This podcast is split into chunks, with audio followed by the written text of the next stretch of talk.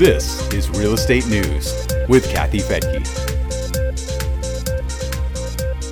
The U.S. Senate is taking a closer look at the YIMBY Act. The Yes in My Backyard legislation was first introduced in 2019, but was put on hold because of the pandemic. It addresses the national housing shortage by encouraging local policies that will increase affordable housing, including changes to zoning restrictions in single family neighborhoods. I'm Kathy Fettke, and this is Real Estate News for Investors. Republican Senator Todd Young of Indiana and Democratic Senator Brian Schatz of Hawaii reintroduced the YIMBY Act a few weeks ago. YIMBY is a reaction to the well known NIMBY concept for Not in My Backyard. Inside the YIMBY bill is a list of 20 policies that local governments or states could adopt to increase affordability and availability.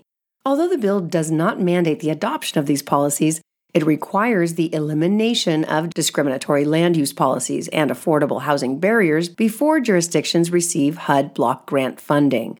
To qualify for the annual grants, jurisdictions would have to submit reports to the U.S. Housing and Urban Development at least once every five years.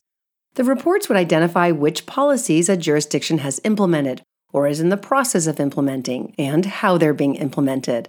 For the policies that are not being adopted, the jurisdictions must explain why that cannot happen. A similar bipartisan bill was passed in the House about a year ago in March of 2020. That legislation also included a policy list that's basically the same as the one in the Senate bill.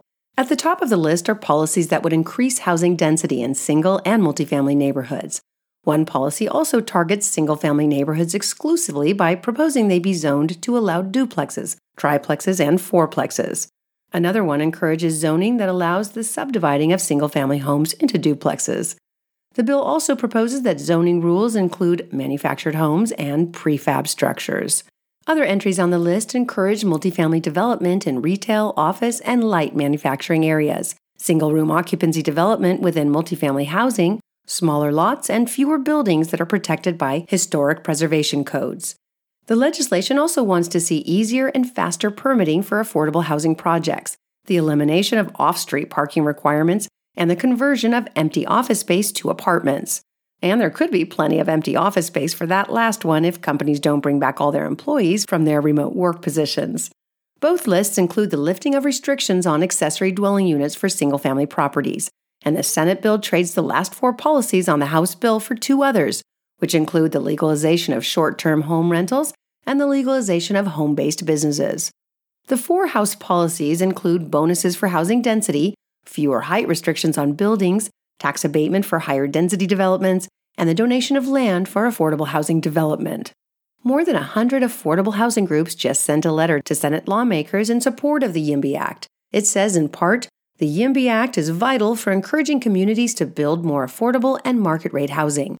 This need will only grow as the country recovers from the economic and public health impacts of COVID 19. It says the legislation is an essential first step in decreasing barriers to new housing at all price levels. All the big real estate and mortgage groups signed on to the letter, along with many smaller state and local organizations. The Washington, D.C. based National Housing Conference was one of them. President David Dworkin told Housing Wire that local governments are often given money for affordable housing, but don't end up putting it to its best use because of NIMBY opposition.